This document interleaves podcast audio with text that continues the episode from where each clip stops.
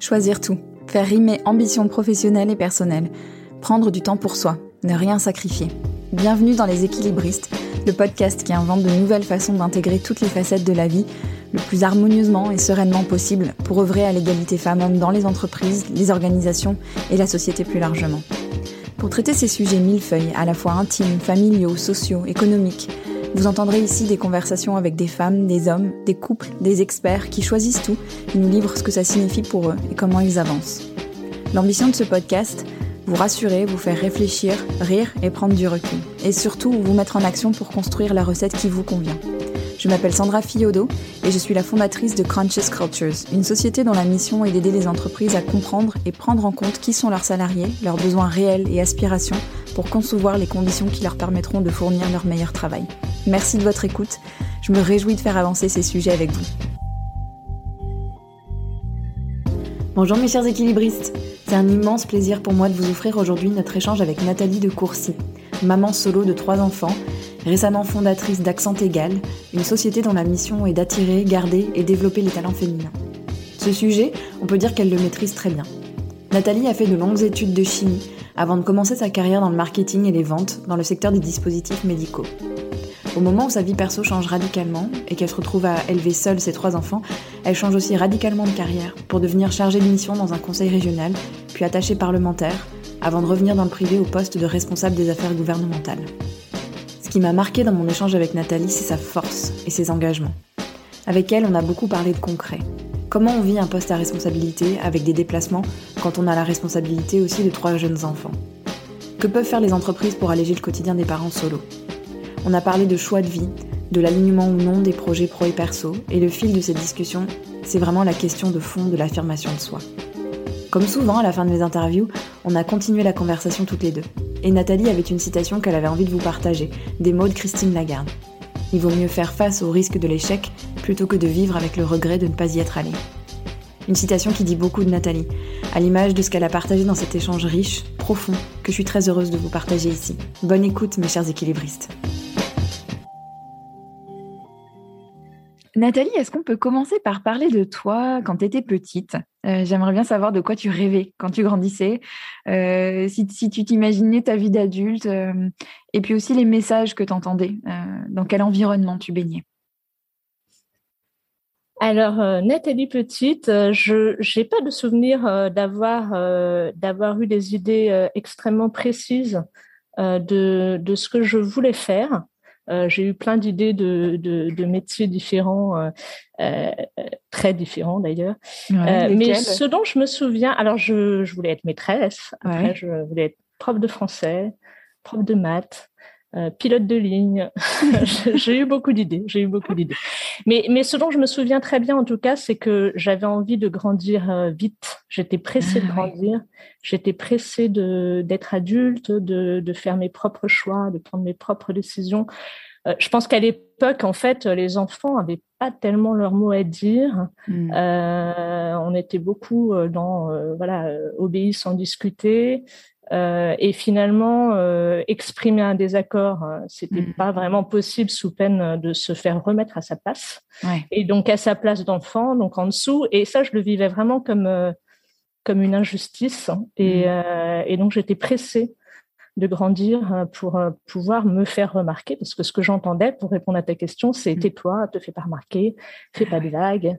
Euh, donc le, côté, oui, grandir pour enfin décider pour soi, se faire entendre, pouvoir se faire entendre et pour faire bouger les lignes sur sur sur les choses qui vous tiennent à cœur aussi, c'est important. Donc j'entendais j'entendais ce tais-toi, mais j'entendais aussi des choses très positives. Mes parents m'ont toujours dit euh, euh, il faut travailler pour choisir son avenir. Donc ils m'ont poussé dans mes études. Je voilà, j'étais une petite fille qui travaillait très bien à l'école, mais sans mmh. savoir vraiment pourquoi, simplement en me disant que c'est comme ça que je réussirais, mais sans, sans but très précis, hormis le fait de, de grandir vite et mmh. puis le rêve d'avoir des enfants, ça qui était qui était présent depuis longtemps. Ouais. Et on va parler ensuite de ton parcours, mais tu as déjà, as déjà commencé à parler de tes engagements et des sujets qui étaient importants pour toi. Tu dis, euh, voilà, prendre la parole sur ce qui compte pour soi. J'aimerais commencer, j'aimerais qu'on parle de ça tout de suite, de ton engagement, parce que tu es très engagé euh, et depuis pas mal d'années sur les questions de l'égalité femmes-hommes. Notamment via le laboratoire de l'égalité, égalité ensemble. D'où il te vient cet engagement sur ces sujets-là? Alors, je ne pense pas qu'il soit qui soit très très ancien en fait. Je pense que j'ai pas été forcément euh, euh, j'ai pas côtoyé très tôt des femmes euh, engagées sur ces sujets-là. Même les femmes que j'ai rencontrées euh, au début de ma carrière étaient plutôt des femmes qui qui avait tendance à prendre euh, les codes masculins pour euh, pour euh, espérer obtenir les postes qu'elle convoitait. Donc, j'ai pas été forcément très sensibilisée directement, et, et c'est finalement c'est plutôt en regardant en arrière. Mm. les, les, remarques sexistes que j'avais eu à subir, les, les, les discriminations, les blagues ouais, sexistes euh, auxquels on ricane pour, euh, pour justement ne pas se faire remarquer. Euh, c'est plutôt ce, ce, ce, regard sur ce, ce, recul, en fait, qui m'a fait réaliser qu'en fait, toutes ces remarques, toutes ces blagues, toutes ces discriminations, je les avais un peu mis dans la case aléa de la condition féminine. Hmm et, et, et accepter en fait euh, euh, comme si c'était quelque chose de, de, de, banal, de presque enfin de presque normal, en tout cas de banal. Mm-hmm.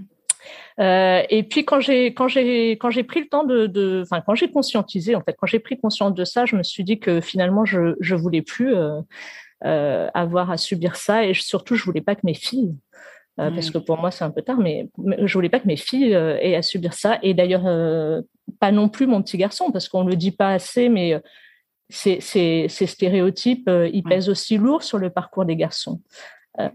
donc voilà, je pense que c'est pour l'avenir de mes enfants. Je me suis dit finalement, il faut faire avancer cette cause. et donc j'ai ressenti le besoin de m'engager dans des réflexions démocratique, euh, dans l'association effectivement euh, Égalité Ensemble qui est marinée par euh, Marlène Schiappa, mm. dont je suis donc membre du conseil d'administration, et puis au sein d'Égalité Ensemble aussi, je pilote la, communication et, et, je suis membre du comité d'orientation. Donc voilà, c'était pour moi un moyen finalement de, de pouvoir proposer des solutions concrètes pour passer de cette société patriarcale que qu'on subit finalement tous euh, à une société plus juste, plus égalitaire, où euh, finalement le sexe ne serait corrélé à aucune inégalité sociale ou économique. Hmm. Et, justement, en fait, dans tes études, toi, tu as fait des études scientifiques. et tu milites aujourd'hui pour que les filles puissent rejoindre les filières STEM, donc sciences, technologies, engineering et maths. C'est comment de faire des études de chimie?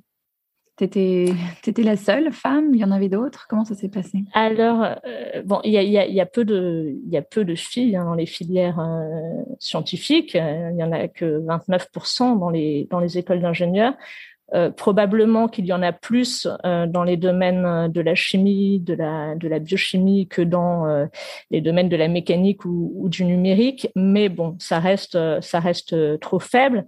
Et, et ce que je ce que je remarque surtout, c'est que finalement, euh, même si euh, même si euh, peut-être qu'en chimie c'est le, pourcentage est plus important, mais disons qu'en moyenne 29% de filles dans les écoles d'ingénieurs, ensuite elles ne sont que 9% dans les dans les métiers scientifiques. Ça veut dire que même celles euh, qui euh, ont eu la chance comme moi d'être euh, d'être poussées par leurs parents qui, qui, qui ne rentraient pas dans ces dans ces stéréotypes filles garçons ou celles qui avaient une vocation tellement forte qu'elles ont osé euh, bah, toutes ne poursuivent pas et toutes ne concrétisent pas euh, ensuite leurs ambitions scientifiques. Mm.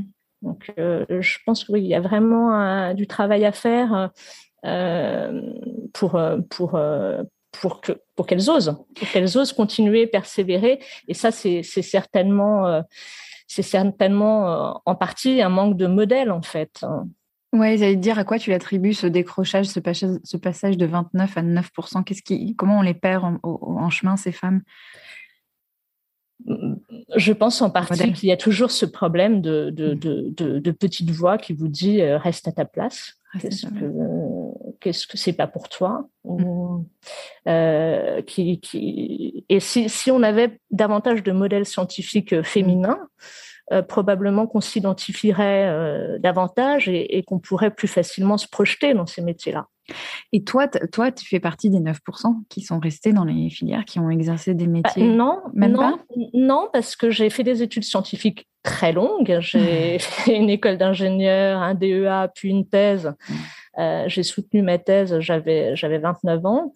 Euh, et, euh, et le jour de ma soutenance de thèse, euh, mon, les membres du jury m'ont félicité, mention très honorable, et m'ont demandé qu'est-ce que vous voulez faire ensuite.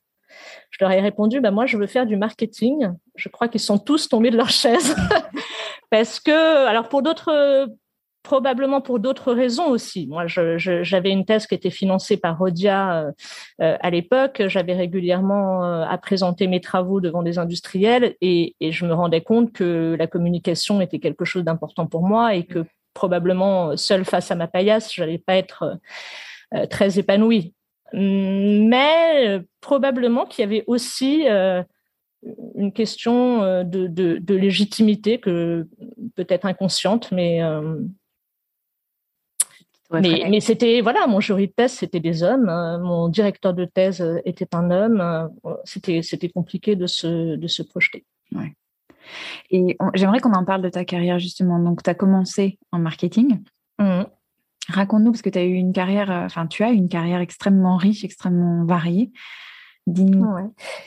Alors effectivement, je suis rentrée. Alors j'ai travaillé. Euh, mon premier poste était un poste marketing et vente dans le secteur de la chimie. J'ai assez rapidement quitté ce secteur pour celui de la santé, qui m'attirait beaucoup, euh, et, euh, et je suis restée presque dix ans chez Bebrun Medical, qui est un, un laboratoire de dispositifs médicaux à des postes, donc euh, essentiellement marketing et vente.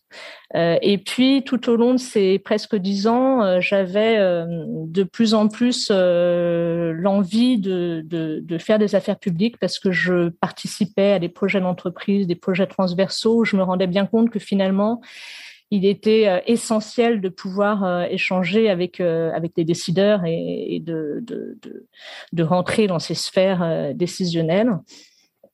Et puis, euh, et puis, euh, et puis, il est arrivé aussi que je me suis retrouvée seule euh, avec euh, mes trois enfants de deux ans, cinq ans et huit ans à l'époque, donc tout petits, mmh.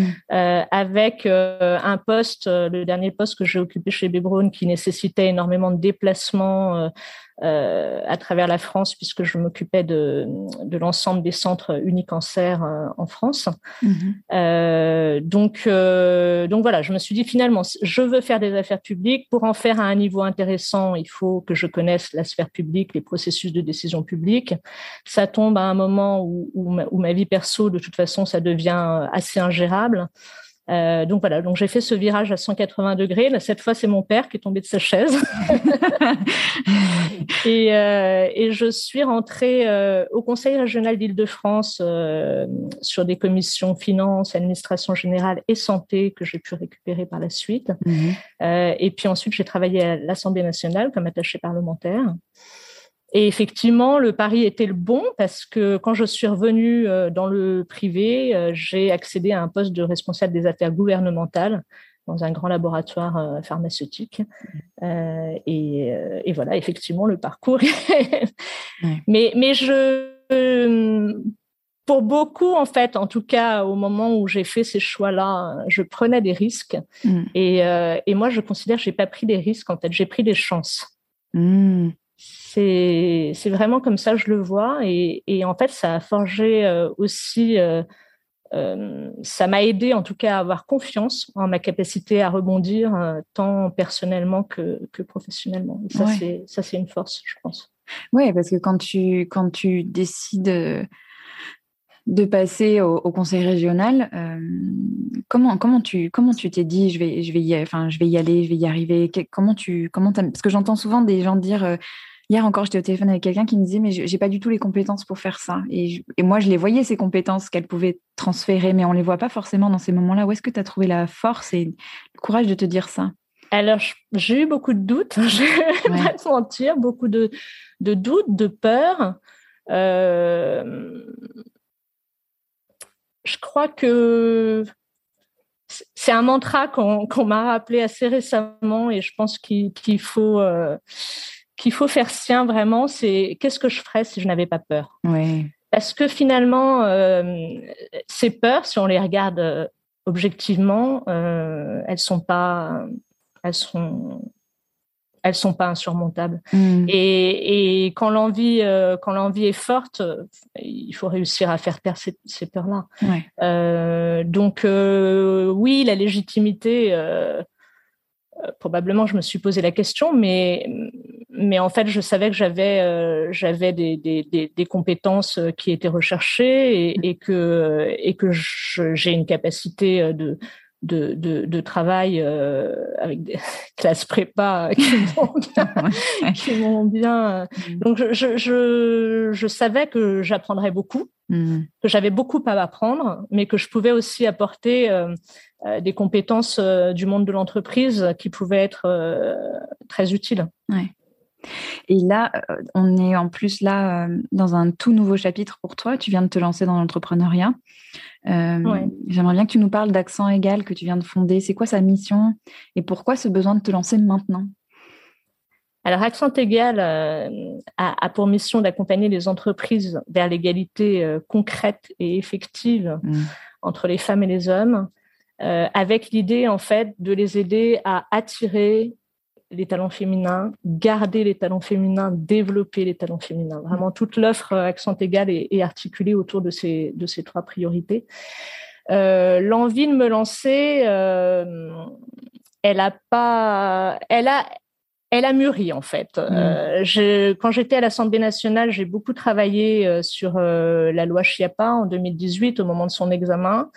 Euh, quand j'étais chez Janssen comme responsable des affaires gouvernementales, je me suis investie sur des sujets euh, d'égalité professionnelle. Euh, et je me suis déjà dit à l'époque, euh, voilà, Janssen est, est, un laboratoire pharmaceutique euh, particulièrement visionnaire sur ce sujet-là, mais probablement que d'autres entreprises sont plus fébriles ou, ou en tout cas auraient besoin d'aide pour pour pour prendre en main ce, ce, cette cause. Euh, donc, euh, donc ça a mûri. Et puis je pense que euh, le déclic est venu pendant le premier confinement, qui a été quand même propice à l'introspection pour beaucoup, mmh. et où je me suis recentrée finalement sur sur mes priorités, sur mes envies, sur comment finalement je peux être utile. Et la, la, quête de sens en fait a été vraiment très exacerbée par cette crise. Mmh. donc donc voilà, la réflexion que j'ai eue, c'est qu'est-ce que je peux faire pour être utile, qu'est-ce que je peux faire pour euh, faire avancer cette cause, mais vraiment concrètement, parce que les réflexions dans des associations ou dans ou dans des engagements politiques, c'est une chose, mais mais comment moi concrètement dans dans, mon parcours professionnel, je peux euh, faire avancer les choses pour euh, pour l'avenir de mes enfants, encore une fois. et puis il y avait aussi, et ça c'est la petite Nathalie dont on parlait tout à l'heure qui qui revient, il y avait aussi l'envie de de de m'exprimer. Euh, pour moi, avec mes mots, mm. avec mes idées à moi, mes convictions à moi, et de ne plus parler au nom de, de quelqu'un d'autre. Mm. Euh, donc c'est voilà, c'est le chemin qui continue sur l'affirmation de soi aussi. Euh, mais euh, mais je crois voilà, le principal c'était c'était vraiment l'envie de, de d'apporter une pierre à l'édifice de façon de façon concrète et d'aligner finalement mes engagements dont on parlait tout à l'heure, mes convictions et et, mon engagement professionnel. Ouais. Je voudrais qu'on parle aussi de ta vie euh, plus personnelle parce qu'il y a un sujet sur lequel tu es très engagée aussi, c'est celui des parents solo et des, mères solo en particulier parce que tu l'as dit, tu élèves tes trois enfants. Ils ont quel âge aujourd'hui? Rappelle-nous. Ils ont 9 ans, 12 ans et 16 ans. Ah ouais. Et donc, ça fait huit ans que tu les élèves toutes seules. Et euh, donc, tu, tu, me rappelais les chiffres la dernière fois, c'est une famille sur quatre qui est monoparentale en France. Et dans près de 9 cas sur 10, c'est la maman qui est la, qui est la, la responsabilité principale. Euh, je pense qu'on a du mal, quand on vit pas ça, à, à, se projeter, à se représenter concrètement ce que peut être la vie quotidienne quand on est parent solo. Et j'avais envie que tu nous parles de ce une semaine dans la vie de, de Nathalie avec ses, ses trois enfants. Euh, concrètement, tu adores ce mot, j'ai envie de l'employer aussi. euh, alors, je, je suis pas sûre qu'il y ait des semaines types, malheureusement. Ouais, ouais. enfin, pour, pour aucun d'entre nous, hein, finalement, la, la, la, les semaines, nos, nos, semaines à tous sont faites de, de pas mal d'imprévus. Euh, le problème quand on est maman solo, c'est que ces imprévus, euh, on n'a pas on n'a pas trop le droit à, des imprévus. En fait, l'organisation, elle est vraiment poussée euh, à son paroxysme, euh, et, en même temps, il faut euh, être capable de, de, la réajuster, voire de la réinventer au quart de tour. Donc c'est ça qui est usant en fait. C'est c'est c'est le petit grain de sable qui va qui va qui va mettre en l'air tout ce que tout ce qu'on avait organisé au, quart d'heure près. Euh, et puis euh, et puis en tout cas, enfin il y a pas il y a probablement pas de semaine type, mais en tout cas il y a un truc qui est qui est, qui est récurrent, c'est c'est qu'il n'y a pas de répit. Ouais. Il n'y a pas de répit. Euh, je, je, je, me souviens que pendant le premier confinement, en réunion d'équipe, euh, un, un, homme de mon équipe euh, qui, euh, qui avait une petite fille de 18 mois disait bah, c'est compliqué parce que finalement avec ma femme on est obligé de de regarder le matin les calls importants qu'on a dans la journée et, se dire bah là moi pendant une demi-heure il faut que je sois vraiment tranquille donc c'est toi qui t'occuperas de notre fille et inversement etc et en fait ça, mm. ça, m'a paru tellement simple. je me suis dit, moi, en fait, j'ai pas de relais. En fait, c'est, mm. c'est comme une course de relais, mais, mm. mais toute seule. voilà. Donc euh, non, mais pour euh, pour vous donner une pour vous aider un aperçu, euh, quand mes enfants étaient petits, là, deux ans, cinq ans, huit ans, donc il y en avait un à la crèche, un à la maternelle, une à la maternelle et une en primaire. Donc le matin, c'est un réveil très tôt, les préparer, les emmener dans trois établissements différents, euh, puis euh, foncer au boulot en se maquillant dans sa voiture. Mmh. Enfin, mmh, mmh, et, et, tout ça n'arrête jamais. Et puis euh, et puis on travaille en se disant est-ce que je vais pas recevoir un coup de fil de la crèche ou, ou du collège ou voilà. Et est-ce que la nounou va pas me lâcher deux minutes avant mon call avec le global? Voilà, c'est c'est la je pense que ça fait partie aussi des raisons pour lesquelles je je, je me suis lancée dans l'entrepreneuriat. C'est de ne pas maîtriser en fait son emploi du temps. Euh, c'est usant. C'est usant. Et où est-ce que tu trouves du support au quotidien? Parce que hum, on dit toujours il faut un village pour élever des enfants et tout. Est-ce que, est-ce que tu as un village? Et quand je pose cette question, j'ai en tête de l'aide concrète, mais aussi des idées, euh, des choses sur lesquelles tu as cheminé, des manières de penser qui t'aident, qui t'allègent euh. Euh, Oui, alors je, pense plus aux manières de penser parce que j'ai pas tellement.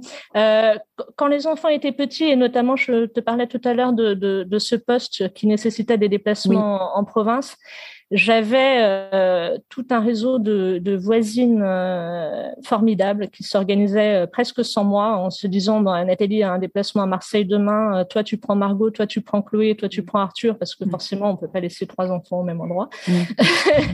mais donc j'ai été beaucoup aidée par elles. Après c'est des c'est des c'est des choses qui peuvent pas être qui peuvent pas durer. Mm. Euh, mais mes parents sont sur le bassin d'Arcachon. Mm. Euh, ma sœur a deux enfants en bas âge et est mm. très prise aussi par son boulot.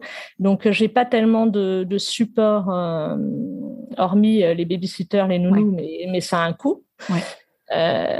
et puis bon, voilà. Si c'est pour c'est bête à dire, mais parfois, euh, je me suis retrouvée à me dire, euh, je, je m'oblige à prendre du temps pour moi, je prends une babysitter pour pouvoir euh, sortir. Euh, et puis finalement, la soirée est pas si réussie que ça, et on se dit, j'ai dépensé beaucoup d'argent, j'aurais été mieux à, profiter de mes enfants autour d'une pizza. Mm. C'est un peu, c'est un peu compliqué de se, de se donner une ligne pour pour bah, pour avoir un, un, peu quand même de temps de temps pour soi. Et, et, en même temps, ça a un coût et ça demande encore une organisation supplémentaire, etc. Mm. Euh, et pour revenir à ta question, euh, oui, je pense que c'est plutôt dans les dans les façons de penser. Je pense que mm. j'ai appris avec le temps à, à lâcher prise, euh, à accepter que tout ne soit pas parfait. Mm. Euh, j'entendais beaucoup, euh, j'entendais beaucoup euh, bah, des amis euh, qui sont en couple avec deux enfants, un ratio un, un adulte un enfant, mm. qui mais mais pour qui c'est dur, hein, je mm. n'enlève rien à la, à la difficulté mm. d'être parent tout simplement, mais qui me disait, tu sais Nathalie. la clé dans l'éducation, c'est la régularité. Si tu cèdes une fois, t'es foutu. Sauf que faire le gendarme mmh. sans relais, mmh. même quand on est fatigué, même quand on n'a pas envie de ça, même quand finalement on a juste envie de découvrir d'affection en oubliant un peu son rôle d'éducateur, bah, la régularité, ça, ouais. ça passe pas. Donc il faut il faut savoir se dire bon bah c'est pas grave, c'est pas grave et se concentrer sur l'essentiel, euh, la qualité du lien, les valeurs que je veux leur transmettre, mm. euh, leur donner euh, confiance en eux, ça c'est essentiel. Et puis voilà, se faire confiance, leur faire confiance, leur donner confiance, mm. parce que c'est tellement facile d'être sévère avec soi. Ah oui, oui oui, c'est tellement facile d'être sévère avec soi, c'est c'est vrai. Et, et, là, dans ce que tu disais, enfin en tout cas dans un des sujets sur lesquels tu interviens aujourd'hui, c'est cette conviction que les entreprises ont un rôle à jouer pour accompagner ces situations-là. Oui. Euh, j'ai la même conviction que toi et j'aimerais beaucoup t'entendre sur euh, ce que tu penses qu'elles peuvent faire typiquement pour aider les parents solo, par exemple. Alors, euh, il y a beaucoup de choses qu'elles peuvent faire. Déjà, elles peuvent les, les recruter. C'est bête à dire, mais il y a encore pas mal de, de, de préjugés et de stigmatisation des mères célibataires. Euh, les parents solos, c'est des, des salariés qui, euh, qui vont être euh, d'autant plus investi, d'autant plus impliqué que c'est le seul revenu du foyer. Euh, et, et, et, en plus, c'est euh, des salariés qui ont des compétences d'organisation oui. incroyables, d'énergie, d'énergie incroyable, d'agilité incroyable. Donc, j'avais entendu d'ailleurs le, le, DRH de L'Oréal en conférence qui disait euh, que finalement euh, avoir des enfants euh, c'était une c'était une vraie compétence en fait hein. mmh. c'était c'était ouais c'était un avantage compétitif. Donc donc les recruter en premier lieu. Mais mais bon plus sérieusement je pense que tout ce qui peut faire baisser la pression ressentie mmh ça peut être fait très facilement. Soutenir la garde d'enfants, la garde d'enfants, c'est vraiment le, sujet sensible pour euh, pour les parents solos. Euh, on peut tout à fait imaginer euh, des, des, des, des, places préférentielles pour les enfants de, de, de salariés parents isolés, euh, des, des, aides aux, aux frais de garde ou, ou, ou, ou, à la garde ponctuelle ou, plus mmh. régulière des enfants. C'est des choses qui sont, qui sont tout à fait possibles. Euh, donc je dirais oui soutenir la garde des enfants en, en un et puis euh, et puis également organiser le temps de travail. En fait, les parents solos ont vraiment besoin de flexibilité finalement pour euh, pour ce qu'on disait tout à l'heure pour concilier leurs différentes vies. Euh, et, et, donc euh, bah, aménager les horaires, éviter les réunions trop matinales ou trop tardives, peut-être au moment où le parent salarié isolé, enfin salarié parent isolé, pardon, euh, fait face à une difficulté euh, au moment de la séparation, par exemple, ou, quand il y a un souci avec un enfant, bah, à ce moment-là, avoir un aménagement possible, moins de déplacements professionnels peut-être pendant cette période. voilà, il y a, beaucoup de choses qui peuvent être mises en place. Et puis, en, en dernier lieu, je dirais que hum, l'accompagnement social euh, peut voilà mettre euh, mettre le salarié euh, lui donner accès à un expert social qui va pouvoir l'aider dans ses démarches administratives ou financières, euh, le, le, mettre également en relation avec un professionnel de santé pour éviter le burn-out, proposer des, des coachings en parentalité. Enfin, il y a, y a, énormément de choses qui, qui pourraient être faites et qui sont faites par certains. Oui, qui sont faites. C'est des sujets dont on parle de plus en plus, mais, mais c'est encore très nouveau. Ouais. Parce que et dans, ouais, excuse-moi, mais dans, dans le, dans le, justement, dans le, dans la mission d'Accent Égal, quand je te disais les trois, les trois, finalement, les trois priorités, c'est d'attirer euh, les talents féminins, de les garder, de les développer. Euh, je crois, je crois que prendre en compte, mieux prendre en compte la parentalité, euh, ça, ça permettra aux femmes aussi euh, d'évoluer dans leur carrière. Euh, et, et, finalement à chacun d'exprimer son talent parce que parce que tout ça est, est aussi à l'avantage des hommes au bénéfice des hommes oui ouais, exactement exactement on sait que la parentalité enfin la maternité est une période de potentiel décrochage important ouais. dans les carrières et quand on s'est parlé pour la première fois, tu, tu me disais que tu m'as dit cette phrase l'alignement des planètes de la vie perso et de la vie pro n'est pas évidente. Qu'est-ce que tu voulais dire par là? Je me souviens pas d'avoir dit ça. Mais euh, non, ce que je voulais dire, certainement, c'est que si on attend que toutes les planètes soient alignées, on, on va probablement pas saisir beaucoup d'opportunités. Mmh. Euh, je pense, euh, voilà, il y a des bébés qui arrivent au moment où les on les attendait plus, mmh. euh, et pour autant, il n'y a pas de bon ou de mauvais moment. Euh, il y a des, des, des, des, super propositions de job en or qui arrivent au moment où sa vie perso est pas particulièrement sereine ou stable. Voilà, mmh. la, la, la, vie, c'est une somme de décisions à prendre. Si le chemin était tout tracé, ça serait certainement moins drôle. Mmh. Donc c'est en ce sens que je pense voilà, il faut euh, il faut savoir euh, prendre sa chance. Et, et, pour ça, euh, voilà, il y a, y a dans toute décision des avantages, des inconvénients, et mmh. il faut s'écouter.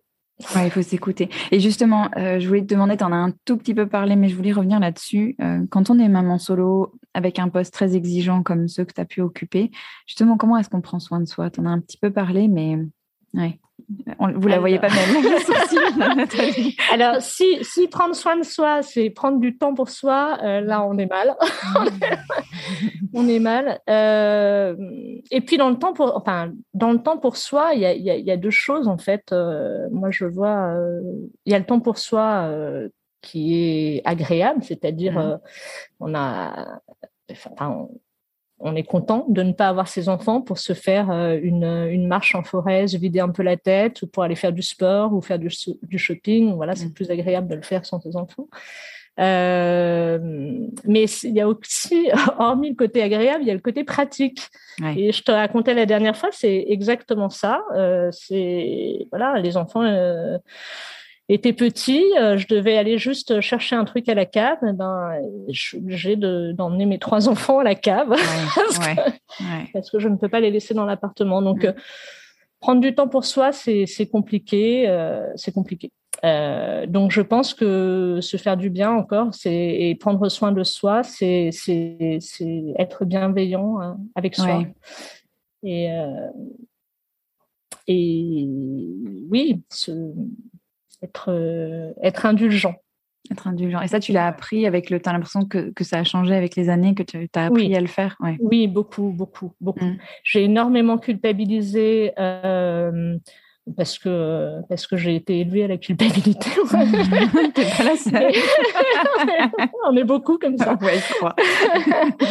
Mais euh, j'ai beaucoup culpabilisé euh, de, de bah, que, mes, que mes enfants et plus une euh, entre guillemets vraie famille, hmm. euh, de, de peu les voir parce que je travaillais beaucoup. De hmm. voilà, j'ai culpabilisé de, de à peu près tout. Hmm. Euh, de pas justement, on disait tout à l'heure, euh, de, de, de, céder et de pas finalement euh, être les éduquer comme comme comme idéalement il faudrait le, le faire toujours. voilà, j'ai culpabilisé d'à peu près tout. Euh, et puis, euh, et puis avec le temps, euh, voilà, mes enfants sont plutôt bien dans leur basket, ils ont l'air plutôt heureux. Donc je me suis dit que je faisais peut-être pas tout mal. ouais.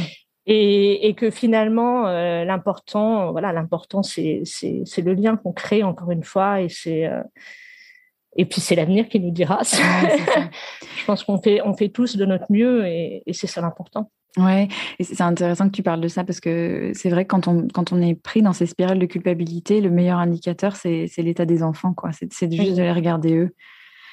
Euh, c'est chouette que tu partages ça.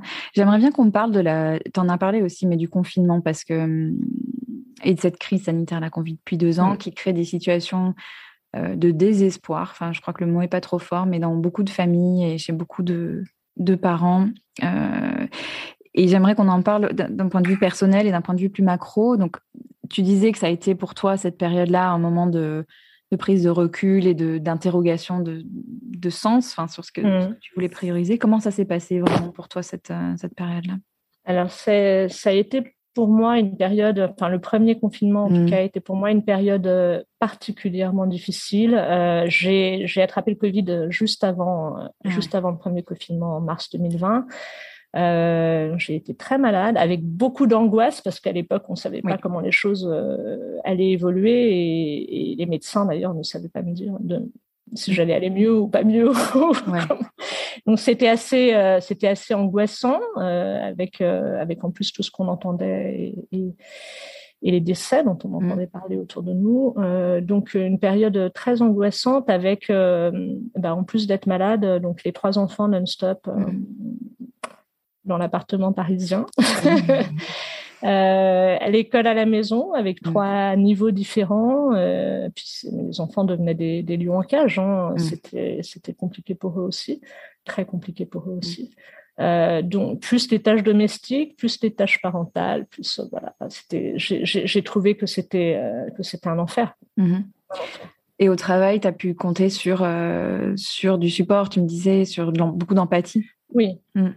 Oui, j'étais suivie, euh, en plus de, mon médecin qui me voyait en vidéoconsultation régulièrement, j'étais également suivie par l'infirmière euh, de, l'entreprise. Euh, et puis oui, je, pense qu'il y a eu beaucoup de, solidarité à ce moment-là et, d'empathie, de, messages extrêmement bienveillants. Moi, et puis on est du coup ce qui ce qui facilite en fait euh, la parole en fait. On, mm. était suffisamment libre pour euh, pour dire à notre manager, bah voilà, le, sur le travail instantané euh, en, visio, bien sûr, tu peux compter sur moi. Sur le travail de fond, mm. j'ai l'école à la mm. maison. je suis aussi prof. Et puis triple prof. triple prof. Donc, donc oui, oui, non, il y a eu, il y a eu, il y a eu de l'empathie et, heureusement, mais mais ça a été compliqué pour les parents qui travaillaient. J'ai co-signé une tribune d'ailleurs euh, à cette époque mm. euh, qui s'appelle euh, Déculpabilisons les parents qui travaillent. Mm. Et, euh, et qui, qui, montre bien qu'en fait, moi, j'avais je, l'impression à la fin de la journée que je n'avais dit qu'un mot à mes enfants, c'était chute. Je leur avais dit chute toute la journée et, je, mm. et à la fin de la journée, je culpabilisais en me disant, mais Mhm. On passe des semaines et des semaines. Le, voilà l'échange que j'ai avec mes enfants. Je leur dis chute toutes les cinq minutes mhm. parce que euh, parce qu'il y a un call important et que je prie le ciel pour qu'il n'y en ait pas un qui court devant l'écran ou qui hurle sur son frère ou sur sa sœur. C'était très compliqué. Et, d'un point de vue plus macro, est-ce que qu'est-ce que tu perçois comme effet de cette crise sur les questions d'égalité justement? Je pense que malheureusement cette crise, euh, elle a aggravé, euh, mm. elle a aggravé euh, les, inégalités. Elle a alourdi, ça c'est certain, elle a alourdi la charge mentale des femmes. Mm. Parce que force est de constater que le rééquilibrage des tâches domestiques n'a pas eu lieu. donc, donc voilà, les femmes se sont pris de, de plein fouet cette crise, soit parce qu'elles étaient en première ligne dans les hôpitaux, dans les supermarchés, soit parce qu'elle menait de front, euh, comme, euh, comme j'ai pu le faire, euh, télétravail, école à la maison, tâches domestiques, tâches parentales. beaucoup, du coup, ont, ont, été arrêtés, ont eu des arrêts de travail, ont vu leur, leur carrière, en tout cas, se prendre un, un, vrai coup de frein. et donc leur situation professionnelle s'est dégradée. Je pense que les hommes ont été probablement moins confrontés à ces contraintes personnelles et, et, au moins peut-être moins vu de frein à leur carrière pendant cette période-là. Et en même temps, ce que, ce que je perçois moi, c'est que ça a ouvert des conversations qu'on n'avait peut-être pas trop avant notamment sur, euh, sur les questions d'égalité, mais même sur les questions des, des, besoins des parents qui travaillent, même au-delà des périodes de, de, de, crise sanitaire, mais sur euh, tout un tas de débats sur euh, typiquement les sujets des aidants ou les sujets des parents solos, ou tout d'un coup, tous ces sujets qui étaient considérés comme trop intimes pour être traités dans l'entreprise sont en train de devenir des sujets. Est-ce que tu vois ce, ce mouvement-là, toi aussi? Oui, mmh. je suis persuadée de ça et c'est certainement euh, le positif euh, qu'il faut, ouais. faut y voir. Euh, oui, oui, je suis persuadée que qu'aujourd'hui, ben, on voit les choses en face. On le voit sur le sur le sur le télétravail, le télétravail qui était quand même encore un sujet dans certaines entreprises un peu tabou. le mouvement, le mouvement est lancé. Oui, ouais. ouais, c'est ça. On peut pas trop revenir en arrière. Et en, préparant cette interview, je suis retombée sur une campagne du laboratoire de l'égalité que, tu mettais en avant sur ton profil LinkedIn. C'est une photo, mais qui a 10 ans. Hein. Euh, c'est une photo qui montre une mère qui a quatre enfants, je crois, qui saute partout dans le salon avec la légende mercredi 15h, papa travaille, maman est en RTT, qui a parlé d'égalité? Ouais, ouais. je crois vraiment qu'en fait, le, sentiment de, dont on parlait tout à l'heure, le sentiment de culpabilité, mm. Quand il s'agit de savoir qui assure le service à la maison, mm. il est inégalement partagé. Ouais. Euh, les femmes se sentent euh, se sentent obligées, obligées. mais par, elles-mêmes, mais, mm. mais par le, le, par le poids culturel aussi et des représentations. Euh, voilà, ce qu'on subit depuis, depuis des années. Et on viendrait, on viendrait pas euh, venir dire à, un homme, est-ce que tu penses pas que ton travail est préjudiciable à, tes enfants? Mmh. euh, Voilà, je crois que ça reste l'une des, l'un des stéréotypes euh, le plus tenace. Mm. Euh, et, malheureusement, euh, c'est un vrai frein à l'égalité professionnelle parce que tant qu'il n'y aura pas d'égalité à la maison, euh, il ne mm. peut pas y avoir d'égalité d'égalité au travail. Je pense qu'on avance, mm. notamment avec l'allongement du, congé paternité. encore une fois, le congé paternité, ce n'est pas que pour les papas, c'est aussi pour les mamans.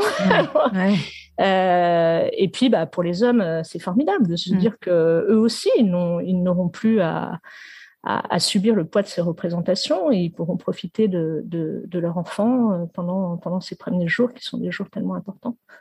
Mais parce que, ouais, quand, quand j'ai vu cette, cette photo, là, cette, cette campagne, je me suis dit, il n'y a rien qui a changé en 10 ans. Et en même temps, je me suis dit, et si cette femme, elle avait choisi ça? Enfin, tu vois, je me dis, qu'est-ce que. En fait, c'est intéressant que tu parles de culpabilité par rapport à ça parce que. Euh, et si elle l'a choisi, et si elle l'a choisi, ça a été guidé par quoi en fait? Ça a été guidé par ça, son envie de. C'est ça qui est difficile à démêler dans ces choix-là. Ouais. Oui, parce que le, parce que euh, encore une fois, hein, euh, on est, on est aucunement, enfin chacun d'entre nous, on n'est, on n'est pas responsable de, de, de, ce poids, euh, de ces représentations, de, de cette charge culturelle en fait. Mmh. mais, mais c'est bien ancré. C'est bien ancré. C'est bien ancré. Euh, donc, euh, effectivement, est-ce que c'est un véritable choix ou est mm. C'est marrant. Tu vois, l'autre jour, j'étais devant l'école de, de ma fille. Là, on attendait tous masqués euh, avec les attestations sur l'honneur, les machins. Et puis, il y avait deux mamans qui discutaient, qui disaient Ah oui, ah ben non, mais de toute façon, on se verra mercredi à la musique. Et j'ai beau être sûre de mon choix d'avoir de, envie de travailler les mercredis, il y a toujours un tout petit pincement quand tu entends ça. Tu te dis ah, en fait, elle est où ma place, quoi? Qu'est-ce que je devrais être en train de faire le mercredi? Et ce je devrais, il vient d'où? Enfin, c'est terrible, le, ce poison-là, en fait, de qui empêche un peu une forme de libre arbitre. On est, on est de se sentir euh, jugé, ouais. mais de la même manière, de la même manière, un homme qui va dire, euh, bah voilà, moi je, voudrais prendre mon mercredi après-midi pour m'occuper de mes enfants, va se sentir jugé. Il va avoir euh, certainement plus de difficultés qu'une femme à dire euh, ce soir je dois partir plus tôt parce que je vais récupérer mes enfants à l'école. Euh, donc en fait, il, pèse sur nous tous. Hein, ce, Tout à fait. voilà. Ouais. Et tu as raison de le dire parce qu'on on, victimise d'une certaine manière les femmes aussi en disant elles sont euh, victimes de, de, stéréotypes de, de, genre et de d'attentes culturelles, etc. Mais tu as raison, les hommes, c'est pareil. Et c'est presque pire parce qu'on en parle encore peu. et ils ont tu sais, on dit souvent euh, que les femmes ont plus cette démarche d'aller euh, faire un travail sur elles aussi pour s'en défaire justement, et les hommes ont moins cette démarche-là. Euh, j'ai l'impression de se dire, bah en fait, moi aussi, qu'est-ce qui est de l'ordre de mon libre arbitre dans ces choix-là, et qu'est-ce qui est de l'ordre de ce que doit faire un père, ce que est censé mm. représenter un père.